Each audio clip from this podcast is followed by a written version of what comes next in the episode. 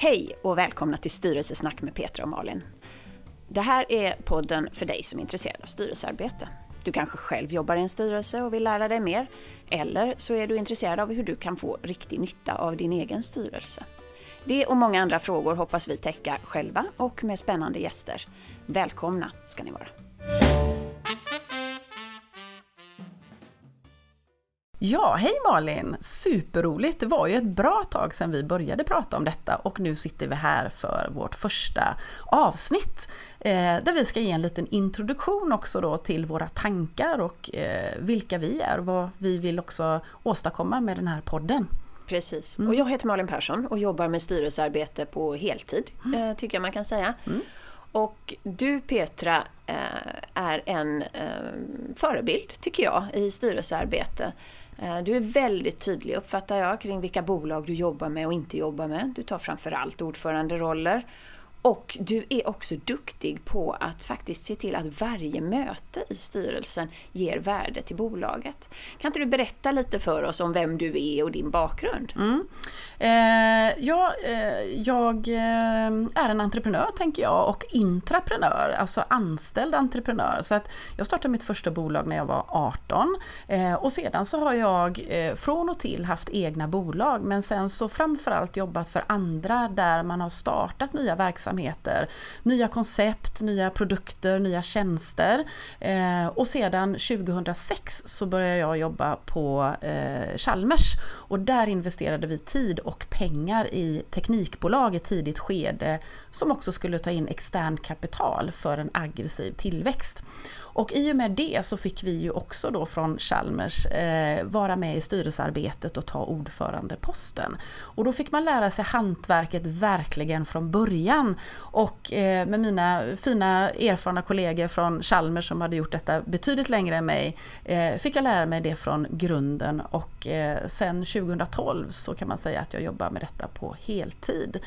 Och det har blivit över 30 uppdrag, eh, styrelseuppdrag som jag haft sedan dess. Eh, och där då eh, ordförandeposten har ju varit det som jag har gillat eh, och också haft förmånen att få jobba eh, som, då bli tillfrågad som.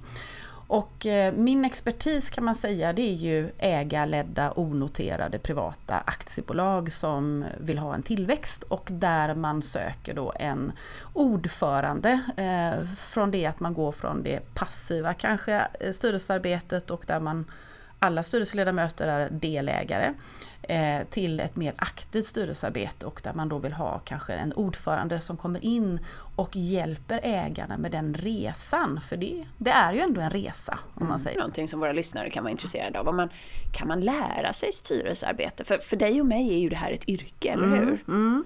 Alltså jag tänker att jag, jag, först så fick jag ju lära mig learning by doing helt mm. enkelt. Mm. Sen så har jag ju utbildat mig efter, efterhand om man säger så. Så att eh, jag har ju tagit en mängd olika styrelseutbildningar. Eh, både liksom basutbildningar men sen också påbyggnadsutbildningar som ordförande, hållbarhetsarbete, strategiarbete etc. Då. Så att mm. det har jag fått göra efterhand med andra kollegor i, i branschen. Då. In, nu är jag ju, utbildar jag ju för Styrelseakademin och är lärare mm. där. Men jag har även gått utbildningar för andra aktörer. Mm. Eh, så. Och det var nog också för att lite grann provtrycka min egen kunskap och kompetens. Eh, kunde jag någonting eh, på riktigt liksom? Det. Eh, och det visade sig att jag kunde och eh, så småningom då sen 2015 eh, då så har jag också utbildat inom styrelsearbete. Mm. Både strategi, ordförande och vår basutbildning då. För just det här med att provtrycka, det tycker jag är väldigt spännande. Mm. För det är ju ett väldigt jag ska inte säga att det är ett udda yrke för vi är ju ändå ett antal personer som, som jobbar heltid som styrelsearbetare. Men, men det är ett relativt ensamt yrke och det, är, det passar inte i särskilt många mallar och det där kan göra både dig och mig irriterad mm, mm, ibland. Mm, att vi inte riktigt, och just det här att man känner ett behov av att provtrycka. Men det gör att under den här poddserien som vi hoppas att det ska bli mm. så kommer du att både kunna prata om utbildningar och du kommer att prata om den här otroligt spännande och viktiga resan i ägar ledda bolag. Mm. Att eh, ta de första stegen mot, mot att lite släppa taget, att släppa in annan kompetens, ny kompetens. Mm. Och vad det innebär både för bolaget och faktiskt för dig som, som extern styrelseledamot. Och där mm. tror jag vi båda har, mm. har erfarenheter att dela med oss av. Och mm. många av våra gäster också, eller mm. hur? Absolut. Och jag tänker ju det som är charmen lite grann, jag vet inte vad du tänker kring det, eh, som jag blir mer och mer eh, varse om kan man säga, när man möter många deltagare och många många ägare och styrelsearbetare eller de som också har det kanske vid sidan om som mm. sin operativa tjänst. Det är ju det här att eh, det finns ingen mall som du också säger, inte bara på oss som ledamöter utan eh, arbetet som man också ska göra i ett bolag. Mm. Eh, jag brukar alltid säga så här att jag bygger på min verktygslåda mm. eh, och sedan så tränar jag mig i att använda de olika verktygen i, beroende på kontext mm. och det sammanhanget eh, som man befinner sig i. Och just det här med att det kan ju se väldigt olika ut med ägare, andra ledamöter, VD, ledningsgrupp, vilken fas man är i. Mm. Så att eh, jag tycker att det är viktigt att man inte liksom heller ser det på som att jag har ett, ett koncept som jag alltid kör. Eh, sen finns det självklart ingredienser som, som bör finnas med men att man ändå anpassar det. Mm. Men nu har jag pratat lite om mig. Mm. Så nu tänker jag Malin, ska vi introducera lite grann dig? För du och jag har ju lite olika bakgrund tänker jag och mm. det är ju det som är lite häftigt att vi ändå kan. Så att, kan inte du backa tillbaka bandet lite grann ja. och berätta hur, hur du kom in i detta så att ja. säga då? Ja men precis och det, det, det ska jag gärna göra och jag tycker också innan jag gör det så vill jag också säga att, att det jag tycker är roligt det är just det här generositeten att vilja dela med sig. För jag tror att det var det både du och jag som då kommer in i styrelsearbete från lite olika håll ser att ja, men, jag vet att du läser väldigt många böcker och du delar med dig av, av kunskap där och, och, det tror jag vi alla gör. Eh, men det finns inte riktigt det där forumet och det är ju det vi, vi söker. Men Eh, jag jobbar ju eh, mest som ledamot. Mm. Jag jobbar i många noterade bolag. Jag jobbar i många olika geografier. Jag har styrelseuppdrag i, utöver i Sverige då, så har jag i England och Tyskland och Finland och haft i Norge. Ehm, så att jag tycker att en av de frågorna som jag tycker är väldigt spännande det är ju att få lära mig själv också. Det är ju det här med governance i olika länder. Mm. Vad är skillnaden? Eh, med, eh, med styrelsearbete i olika länder. Mm. Min bakgrund är ju att jag har, har själv haft en styrelse. Jag, jag har en, en bakgrund inom Volvo-koncernen framförallt, där jag är i nästan 20 år. Jag är ingenjör och har jobbat med strategiutveckling i, i Volvo, jag har jobbat med logistik och hållbarhetsfrågor och jag har också varit VD för, eller koncernchef för Volvos forsknings och innovationsbolag under ett antal år. Eh, så att eh, den bakgrunden gör att uppdrag som jag har idag är ju väldigt innovationstunga ofta. Mm. Eh, och gärna i närheten av forskning. Ehm, sen är ju en styrelses roll alltid att jobba långsiktigt strategiskt framåt. Men jag har den, den bakgrunden. Och jag har jobbat med styrelsearbete, jag jobbade parallellt under tiden jag var anställd i Volvo-koncernen så, så hade jag både ett statligt uppdrag och ett, ett några över tid som, som byttes lite grann då och då med några börsbolag. Mm. Och idag har jag fyra, fem eh, börsbolag eh, och ett antal andra eh, uppdrag i lite mindre bolag. Och det är någonstans den här mångfalden som ger mig ehm, Alltså det stillar min nyfikenhet. Jag får mm. göra olika saker, jag får se olika branscher, jag får lära mig olika saker, jag får jobba med olika ägare, tycker mm. jag är mm. spännande. Mm. Så att där, och idag jobbar jag som rådgivare men framförallt som, som styrelseledamot. Mm. Och en sak som, som jag har lärt mig av dig i alla fall, eller när vi har pratat det senaste året och umgåtts en lite mm. grann, så var just det här när pandemin slog till, mm. liksom, mm. vad skulle styrelsen ägna sig åt då? Det. Eh, och det här med att eh, man träffades kanske lite mer, eh, mm. eller oftare som mm. styrelse. Mm. Kanske inte alltid styrelsemöten utan mer informella avstämningsmöten.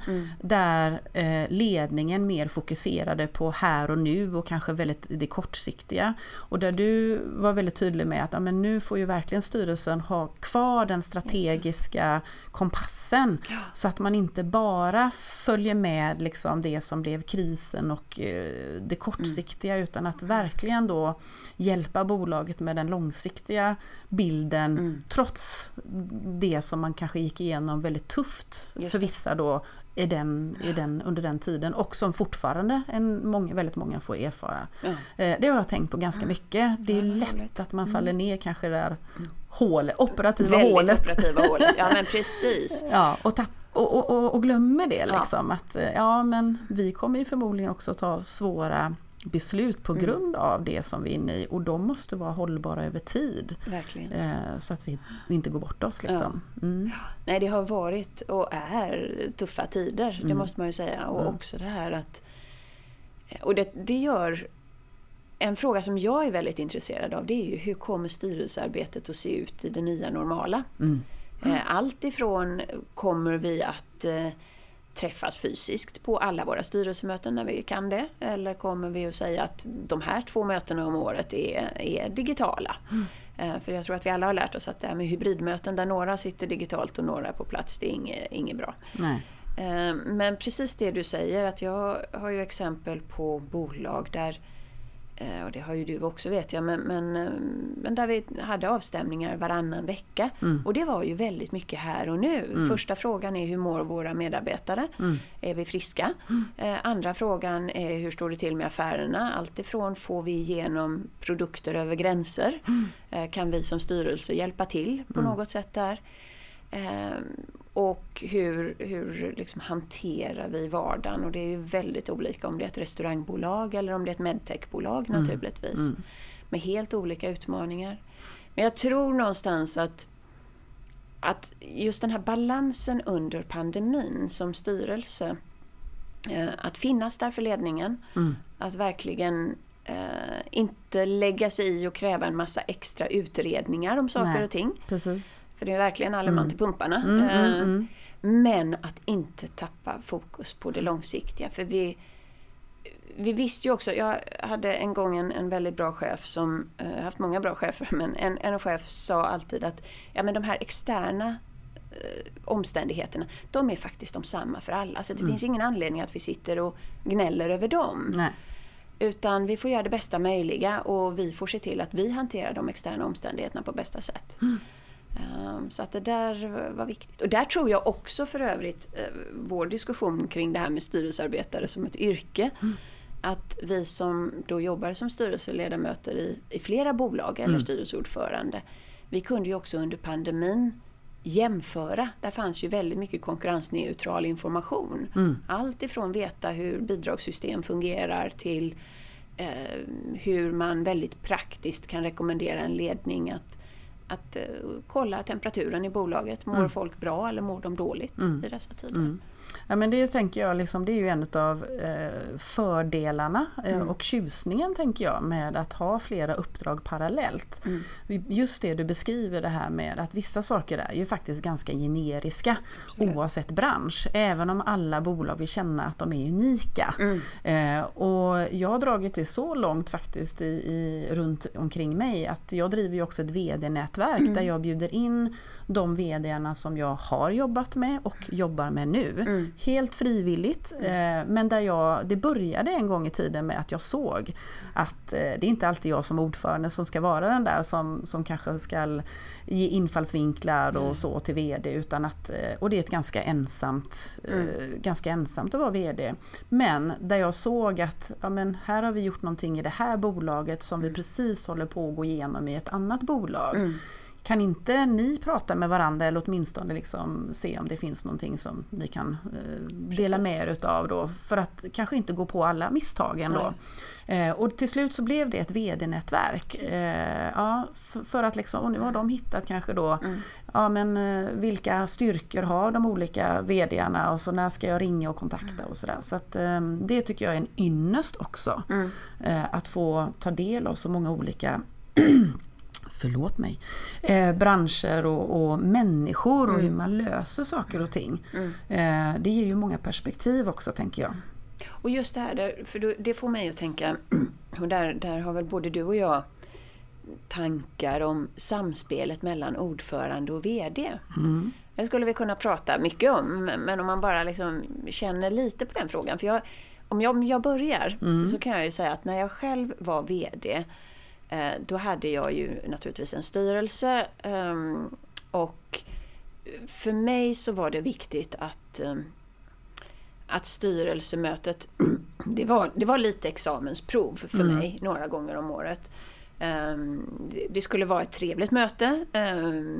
Men det skulle också vara lite press. Man skulle upp och ut på plankan lite grann och känna av att eh, och, också kunna använda styrelsen, att inte bara rapportera av för då hade det blivit alldeles för tråkigt. Jag hade bara kunnat mm. skicka lite papper till dem innan och så hade de kunnat eh, skicka ett mail tillbaka och säga att allt ser okej okay ut. Utan jag försökte alltid ha en, åtminstone en strategisk diskussion på agendan där min ledning och jag hade lite tänk innan och vi sa att men här, här funderar vi, vi har en idé, vi har en rekommendation, vi kan gå åt ena eller andra hållet men vi vill ta del av er erfarenhet och kompetens.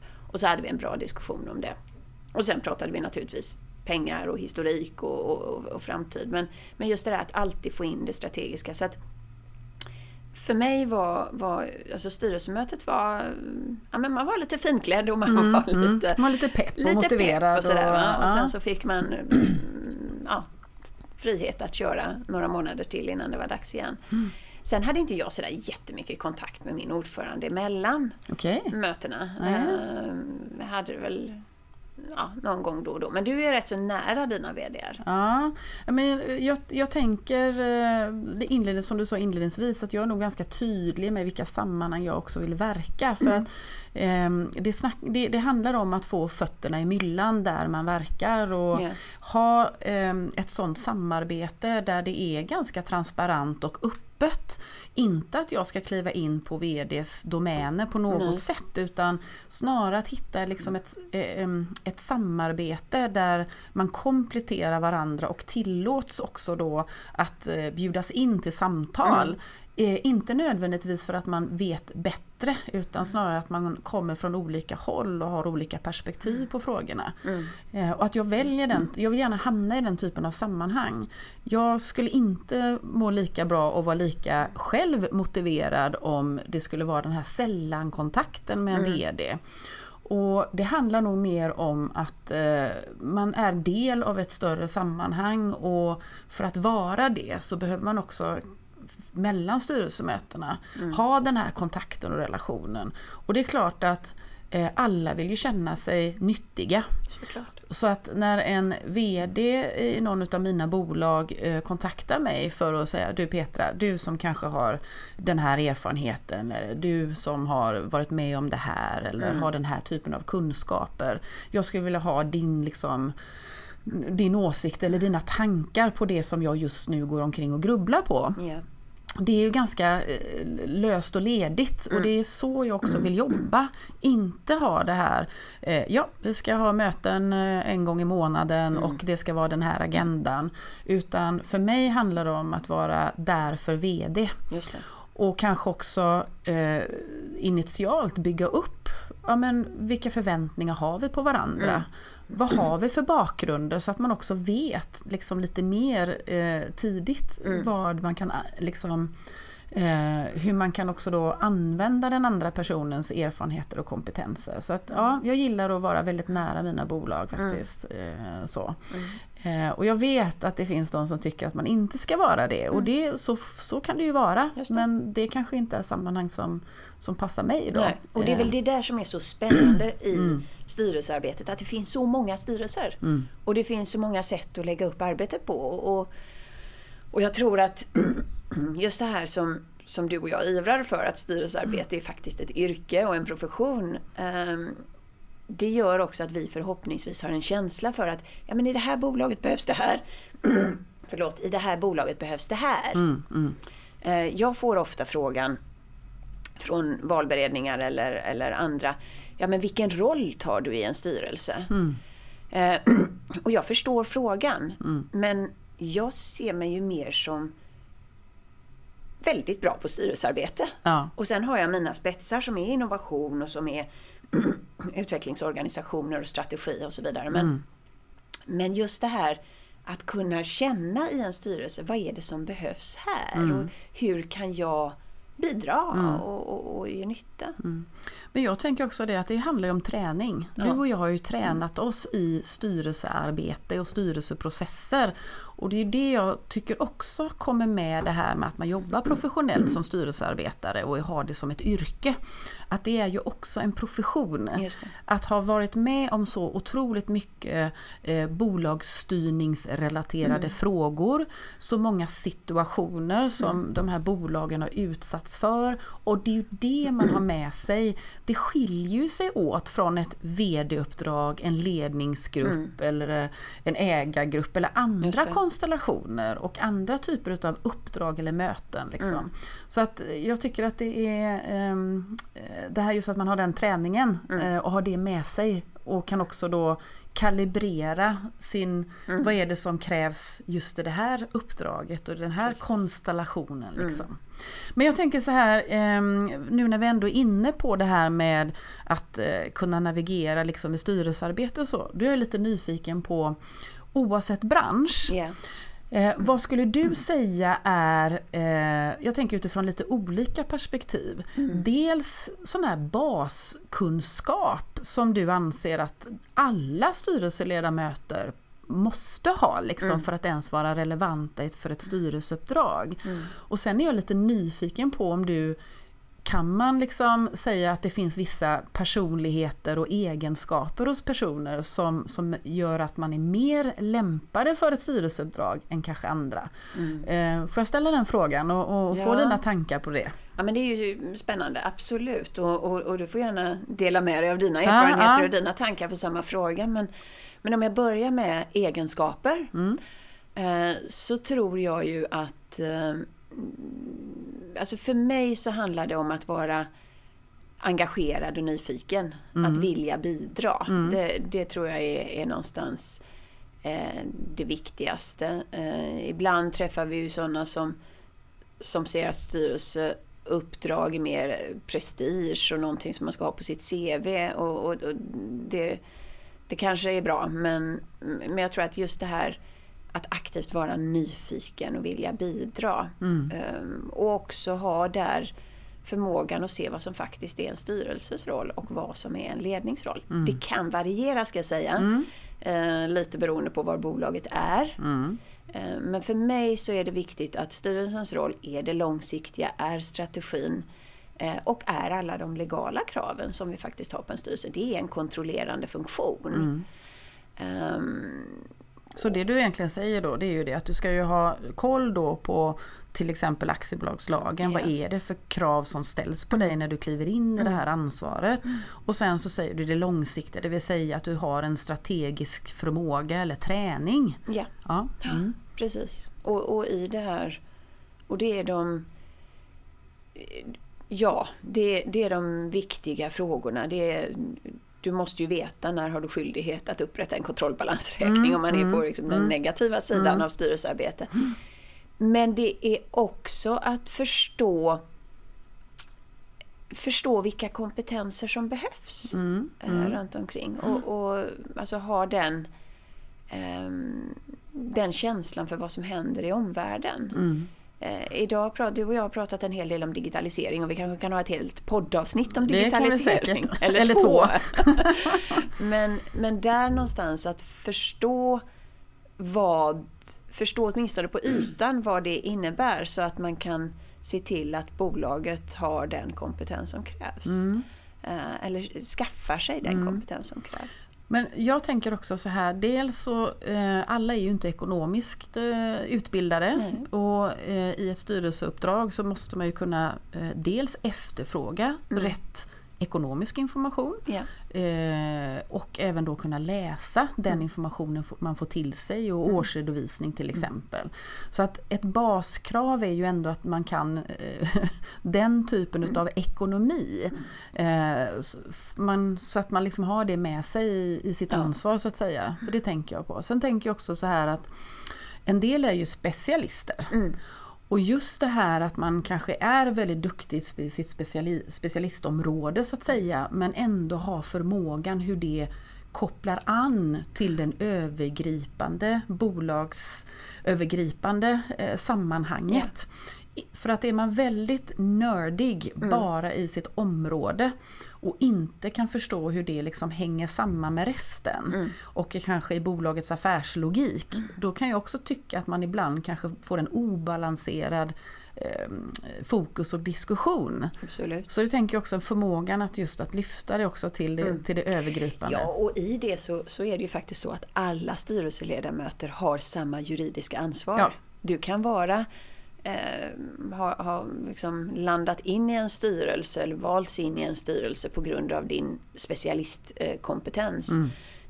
Men du har samma juridiska ansvar mm. och det måste du ju inse och måste kunna, kunna hantera det. Mm. För det är ju ett eh, ett rätt utsatt arbete mm. faktiskt. Och när vi säger då individuellt ansvar, med det menar vi ju lite grann att om du är duktig på ett område och jag är mm. duktig på ett annat mm. område, då kan jag inte bara förlita mig på att liksom, ja, men Malin kan ju mm. det här så jag är cool. Nej. Säger inte Malin någonting eller reagerar, då, då kan jag vara lugn. Och så är det ju faktiskt inte. Nej. Utan jag behöver ju också bedöma, om, om min, mm. göra min egen bedömning av kanske det jag hör, ser och förstår.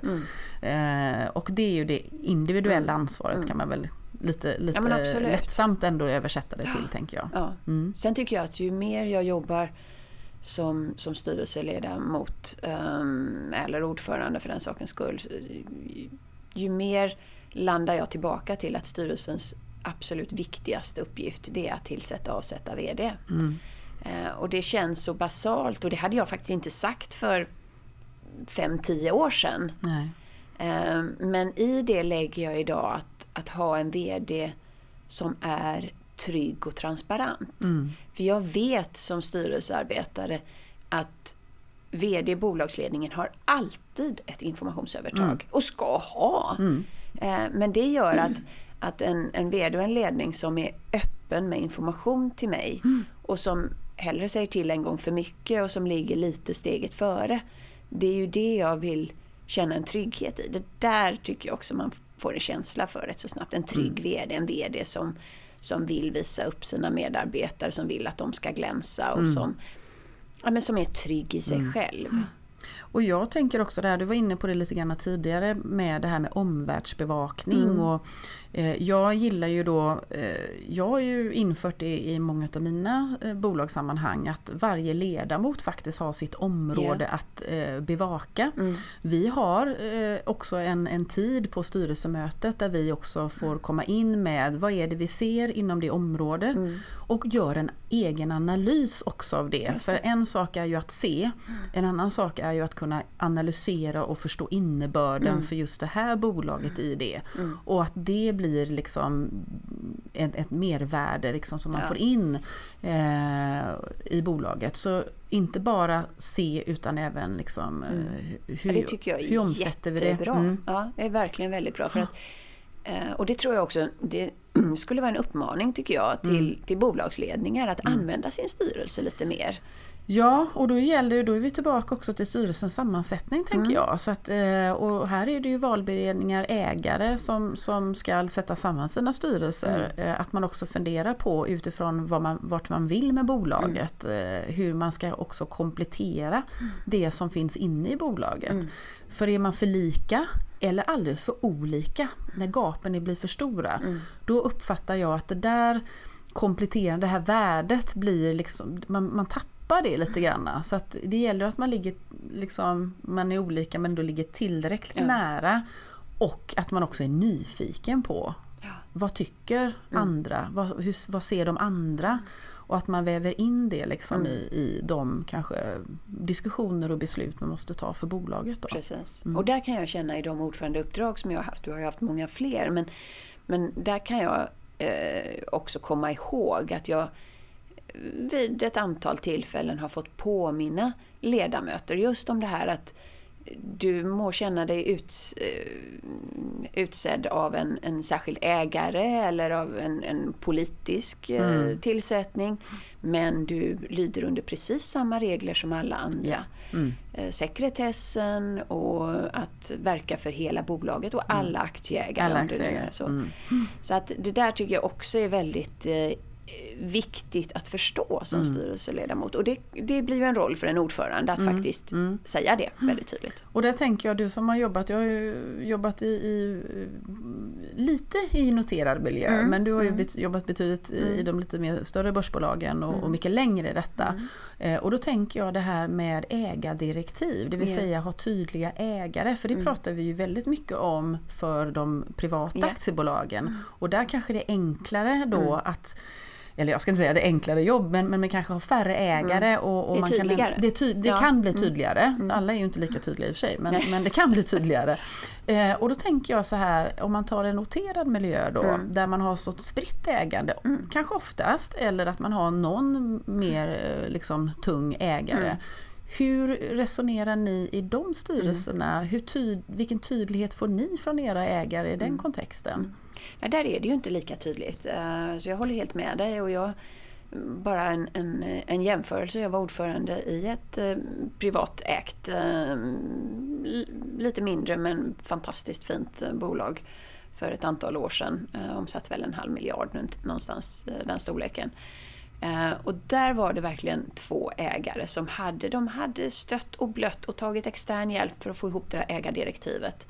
Och det var ju, gjorde det ju väldigt inte enkelt att vara styrelse, men det blev väldigt tydligt. Ja. Um, och vi kunde gå tillbaka till det och, och, och, så.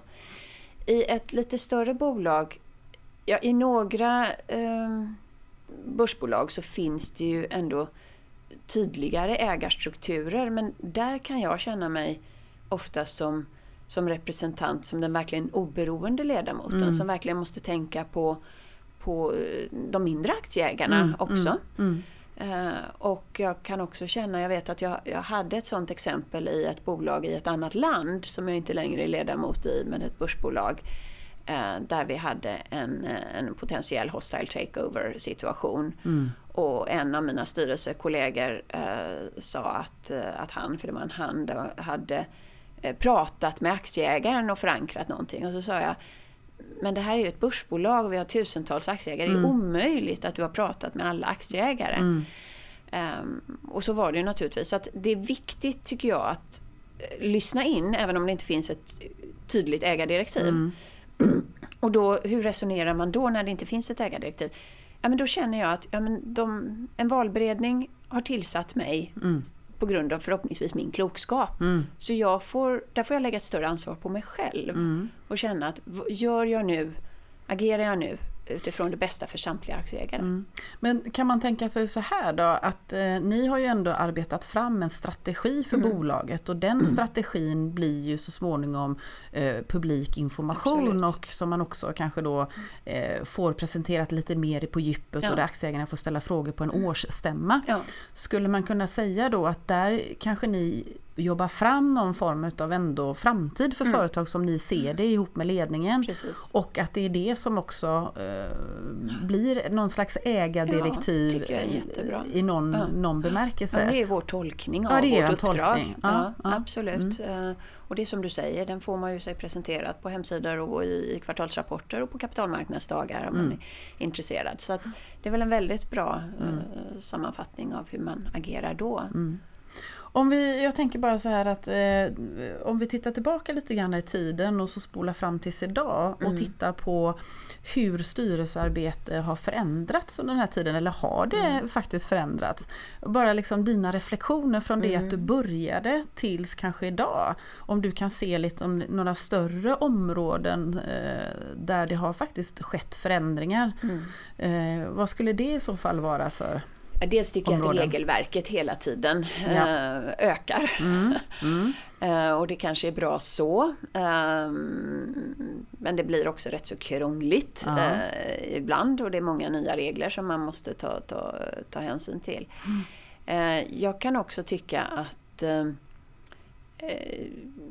valberedningar har blivit tydligare på Ja. hur man vill sätta samman sina styrelser. Mm. Eh, att det faktiskt är mer och mer så i de större bolagen att man använder externa searchbolag och liknande för att, för att söka lite bredare. Ja.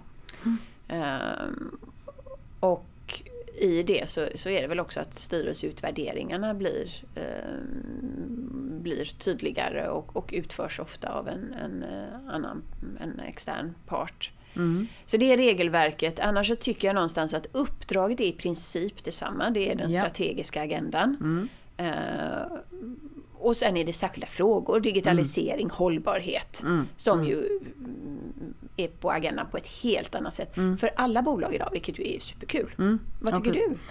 Eh, nej men jag tänker också regelverket. Nu jobbar jag ju mer i, i onoterad miljö så där är det väl lite lättare eh, än vad det kanske är den noterade miljön. Så. Men absolut att det har ju varit på, alltså man pratar mer om det här med eh, le- regler och att det kommer in naturligtvis också lagar och framförallt liksom EU-direktiv som vi behöver omsätta. Liksom. Eh, nu har vi också här the- Green Deal som, som man diskuterar inom EU och det kan ju också få stora konsekvenser på vårt ansvar framöver här. Så att eh, absolut. Jag tänker också att ehm, eh, vi har mer, kanske fler ägare som också betonar värderingar, etik och moral. Ja. Och då är vi nog också inne på det här med hållbarhetsperspektivet. Att eh, unga entreprenörer idag som driver bolag och snabbt kan bli ganska stora faktiskt och har många anställda och, och har liksom blir namnkunniga inom sina branscher. Att det är en, en betydande del av det som är deras ägarvilja eller ägardirektiv. Det, det tycker jag jag ser. Och naturligtvis så har ju hela den här digitala diskussion, diskussionen kring det digitala har ju ehm, blivit mycket, mycket mer närvarande hos alla. Sen är det några som har jobbat med det väldigt länge och andra så är det kanske lite yngre för dem att diskutera. Så det, det tänker jag. Eh, Sen så tänker jag också det här med, ehm, om vi bara tar det senaste året med pandemin. Så är min uppfattning att vissa eh, bolag som jag har jobbat med kanske inte har jobbat så, vad ska man säga, jobbat med strategi på det kanske djupare planet som man nu förstår att man faktiskt behöver göra. Och också det här med att hantera osäkerhet. Ja. Mer så än vad man kanske har behövt göra innan. Det har gått ganska bra för våra bolag. Eh, och det här med fat and happy, om man nu får använda det uttrycket. Eh, varför, vi behöver liksom inte riktigt och nu inser man att man behöver mer. Och då uppfattar jag att man eh, många gånger saknar eh, ledarskapet, man kanske saknar verktygslådan för det här eh, och ganska snabbt behöver liksom eh, ställa om. En annan fråga som jag också tycker att väldigt många pratar mer om idag, det handlar om kultur. Ja. Eh, vad har vi för kultur? Och framförallt i stora strategiförändringar, hur kulturer kanske kan vara stöttande men också motverkande för större förändringar. Att man inte tränar, man är inte van vid eh, kanske det man önskar eh, för framtiden och att det, man kanske underskattar eh, kulturens eh, betydelse för förändring. Just det. Så, så, så tänker jag. Mm. Nej, det håller jag med dig om. Och jag har ett, ett väldigt konkret exempel just nu från, från det börsbolag jag jobbar med i England. Eh, där man nu inför en, en ny lagstiftning som, som innebär att alla styrelser måste säkerställa att vi eh, på något sätt jobbar med workforce eller employee engagement Ja. från styrelsens sida. Och i, i England är det min erfarenhet då eh, begränsad men ändå rätt så ovanligt att man har arbetstagarrepresentanter i styrelserna. Mm, ja. Vilket ju är väldigt vanligt i Sverige. Ehm, och då kan man hantera det här i de brittiska bolagen på lite olika sätt. Och ett sätt är att utse en av styrelseledamöterna, den non-executive directors, för att, att vara då eh, den här kanalen mot eh, workforce. Och det har jag då väldigt fri... Jag sa jag är svensk, jag passar nog bra till det här. Eh, Så att jag är, är nu då det bolagets eh, workforce engagement person. Och det innebär just apropå kultur. Att eh, vår målsättning är att jag digitalt ska träffa 5 av, av medarbetarna globalt. Eh, det är ett väldigt globalt företag så de finns över, över hela världen. Och, och där har vi just det som jag när jag var VD på Volvo Technology kallade för fika med Malin. Mm. Eh, Att jag, jag, har en, ag- jag har ingen agenda utan jag har en timmas diskussion där vi pratar just om värderingar och kultur. Och som styrelseledamot att få möjlighet att känna av det är ju fantastiskt spännande och otroligt viktigt. Så jag är helt med dig om att det är en viktig fråga. En annan viktig fråga just apropå pandemin eh, som är så självklar för dig och mig så vi inte ens nämner den, det är ju att en, en av styrelsens viktigaste uppgifter det är ju också att jobba med riskläget i bolaget. Och där kan vi väl se att, att vi alla har sett de här matriserna. Man, man bedömer varje risk, man inventerar risker, man bedömer varje risk, hur sannolik eh, är den och hur negativ effekt får den och så, gör man, så multiplicerar man de där faktorerna och så får man några eh, riskområden som man ska jobba extra med. Ingen av oss hade väl pandemi Nej, där. nej. Även om alla har vetat att pandemi kommer att hända. Eh, och det där tycker jag är spännande. Jag har verkligen funderat mycket på det under det här året. Eh, jag hade i ett av mina bolag så hade vi inne eh, konsulter och jag ställde frågan till dem att när ni nu har tittat globalt, var, var det någon som hade pandemi på sin risklista? Nej, sa de, det var det inte. Det var möjligtvis en stat och det var Finland som hade, för de, har, de är så pass nära liksom, kriget fortfarande, så de hade verktygslådan. Eh, Och då har jag funderat på, men ska man som styrelse, har vi gjort fel då? Men jag tror att vi ska fortsätta jobba med risker som vi har gjort tidigare. Och sen måste vi ha en extra verktygslåda för de här eh, väldigt stora riskerna som är, jag ska inte säga osannolika, men som får en väldigt, väldigt stor impact. Men jag, jag tänker också det att det, den informationen man har där och då, det är Ja. den som man får jobba med. Yes. Och det brukar jag också säga det här med att ehm, vi ska ju också följa upp, vi tar beslut, vi ska följa upp och ibland måste vi omvärdera de Mm. Yes. besluten vi har tagit. Mm. Eh, vi tog dem med den informationen vi hade vid handen då. Mm. Sen har det ändrats och då behöver vi ju faktiskt ja, justera våra beslut också. Så att, eh, nej men jag håller med dig det här med, och, och jag tänker de som var förberedda, alltså de som ändå kanske jobbar mer med scenarioplanering. Eh, nu har man byggt in i alla fall det här scenariot, tänker jag, i en sådan och förbättrat sin krishanterings eh, verktygslåda. Hoppas jag i alla fall. Eh, så så att, eh, ja, väldigt spännande. Men jag tänker så här om vi, om vi lite grann ska prata om vad vi vill göra i den här podden då. Ja. Eh, vi har ju tankar och idéer om många spännande gäster. Mm. Vi vill ju liksom bidra till samtalet kring framtidens styrelsearbete. Eh, så, vad, vad, vad, varför vill du göra det här Malin? Men, och, och jag tror att det är viktigt så att vi vill göra det lite ur ett egoistiskt perspektiv därför att vi vill ständigt bli bättre på det Ja. vi gör. Ja. Så att vi kommer ju att lära oss både av varandra, för det gör vi hela tiden, men också av våra gäster. Och vi hoppas väl att det finns en och annan lyssnare där ute som, som kanske kommer med, med kloka och spännande inspel om, om frågor att ta upp. Jag ska väl säga ärligt så här att innan eh, du, för det var du Petra som, som kom med idén om en, en styrelsesnackpodd så jag har inte varit en sån här poddlyssnare särskilt mycket. Eh, Jag har några favoritradioprogram som jag lyssnar på när jag är ute och går. Men nu har jag lyssnat mer och mer på poddar. Eh, Och jag känner eh, att det jag vill uppnå det är ju att eh, träffa spännande personer som får prata till punkt. Eh, Där vi kan eh, lära oss saker och där vi kan se lite vad är bakom knuten. Vad är det som händer där framme? Att plocka upp några av de här eh, ja, men framtidsfrågorna som måste vara på allas vår agenda.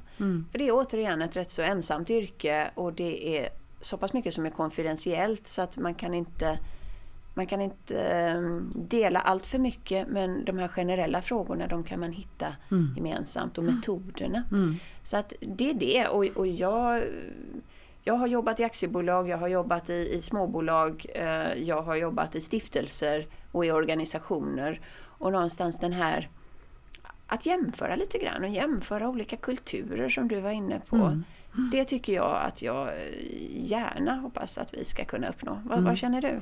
Nej men eh, jag har ju poddar, på, lyssnat på poddar länge. Ja. Eh, och för mig handlar det om, lite grann som du var inne i början, att jag läser mycket böcker som Mm. jag tycker är relevanta för, för mitt yrke. Mm.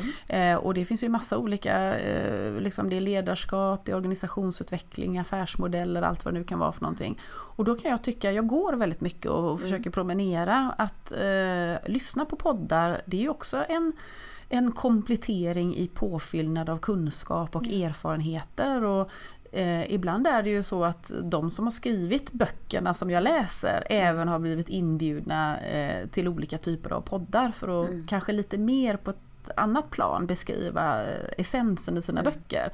Eh, så jag tycker att det är bra komplement. Eh, och jag får mycket tankar och idéer från, från eh, poddar. Och jag lyssnar ju framförallt på poddar för, mitt, för det professionella så att säga. Då. Eh, ja men så där kan man ju tänka, det där ska jag ta med mig. Eh, så det, för mig är det liksom kunskapsutvecklingen och påfyllningen helt enkelt. Eh, och där tänker jag då att styrelsearbete, alltså det finns ju hur många poddar som helst.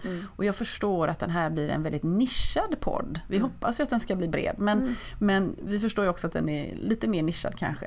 Eh, men att den ändå ska liksom inspirera och eh, lyfta på lite fler stenar eh, över tid. Eh, så att man också kan fylla på, känna igen sig. Eh, kanske blir inspirerad till det här. Vi ägare som kanske blir inspirerade av att ha aktiva styrelser med externa ledamöter. Eh, ledamöter eller de som vill in i styrelsearbete, vad handlar det om? Och kanske bilda sig en uppfattning.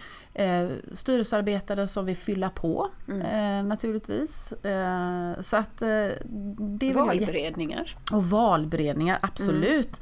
Eh, så att eh, ge perspektiv helt enkelt. Eh, och vara en del av den, den dialogen. Det vill jag jättegärna bidra till. Eh, och det var lite grann det som jag tänkte när jag ställde frågan till dig. Och sen gillar jag att jobba med andra. Jag vill inte göra grejer själv, jag tycker det är spännande. Så att vi kommer ju då också ha, eh, vår tanke är ju att ha i alla fall en gäst eh, för det mesta. Eh, ibland kanske vi till och med har två. Eh, ibland kanske vi kommer tillbaka till dig och mig. Ja, reflektera lite för det behöver man ja, också göra. ja. Vad är det vi har hört? Och, och kanske med inspel från någon som har lyssnat som säger att det här skulle jag vilja prata mer om. Ja. Så att eh, det ska bli jättespännande Mm. att få göra den här resan med dig Malin. Eh, vad tycker du? Tycker du att vi ska avrunda här eller eh, ska vi? Ja men det tycker jag. Ja. För vi är ju eh, vi är ju inte färdiga, vi är långt ifrån färdiga. Ja. Men vi, eh, vi har gjort, eh, vi har påbörjat Ja. en resa. Vi har spännande gäster Ja. som är på gång. På tal om gäster, har du någon sån här drömgäst? Ja, men det finns så många. Men jag tycker ju just i att hitta en VD som kanske har fått nya insikter i varför styrelsen trots allt var, var värdefull och inte bara ett problem. Mm, mm. Eh, Jag vill inte säga något namn där, Nej, men eh, nej. den typ, det, alltså någon som överraskar och som tycker lite annorlunda. Det tycker jag är spännande. Och du då? Ja, men jag har ingen så här exakt så, eh, kanske eh, så, utan eh, ja, men jag, jag är ju väldigt nyfiken på det här med eh, ledarskap och styrelsens, alltså om vi säger att vi är en styrmekanism så är det ju ändå, vi bedriver ett, ett kollektivt ledarskap. Eh, och det tycker jag är väldigt spännande, det här med högpresterande team, hur kan man skapa ett högpresterande styrelseteam, hur kan man som ordförande vara en bra ledare för, för, för styrelsen och även vara en någon slags ledare även för ägarkollektivet blir det ju då, eller mm, så. eh, Och sedan även för, för VD och gentemot VD. Det tycker jag är spännande områden. så. Eh, Och där finns det nog några gäster som vi kan eh, bjuda in och som kan ha perspektiv på den typen utav frågor. Och sen det här med innovation tycker jag är ju oerhört spännande. Och utmana sin eh, egen affärsmodell. Så den typen utav inspel också. Men jag har ingen sådär exakt namn som jag skulle vilja avslöja. Men vi har ju spännande gäster som vi Som vi vet, så vi vet ska eh, hänga med oss lite grann här så. Ja, Mm. nej, men vi har ju, ska vi säga några av de namnen eller vad tycker du? Nej, jag tycker vi Nej, håller vi på det lite på det grann. lite. Ja, Ja, vi det håller på vi. det lite grann. Och vi har ju också, ska vi säga, eh, varit ute på LinkedIn och fått in väldigt många tips. Ja, Eh, och där får man ju gärna fortsätta. ja. Både, man hittar ju både dig och mig på LinkedIn. Så att eh, fortsätt gärna och tipsa oss. Så Mm. Vi har skrivit ner eh, de här tipsen Mm. och varför man tycker också att den här personen som man tipsar om, Mm. varför den ska finnas med i vår podd och vad, vad man tänker att de kan Mm. tillföra här nu då. Eh, så fortsätt att ge oss tips så blir vi jättetacksamma. Ja, spännande Malin! Då hoppas vi att vi har eh, skapat lite intresse i alla fall kring vad vi ska prata om framöver och att vi bygger på våran lyssnarskara och att folk tipsar om våran podd också. Och podden kommer ju då heta eh, Styrelsesnack med Malin och Petra. Eller styrelsesnack med Petra och Malin. Ja, äh, Malin och Petra, det har vi bestämt. och vi kommer ju naturligtvis finnas där poddar finns, helt enkelt så. Malin, ja. tack så jättemycket för idag och ett eh, härligt samtal med dig. Tack Petra, jättekul. Mm. Hej då. Hej då.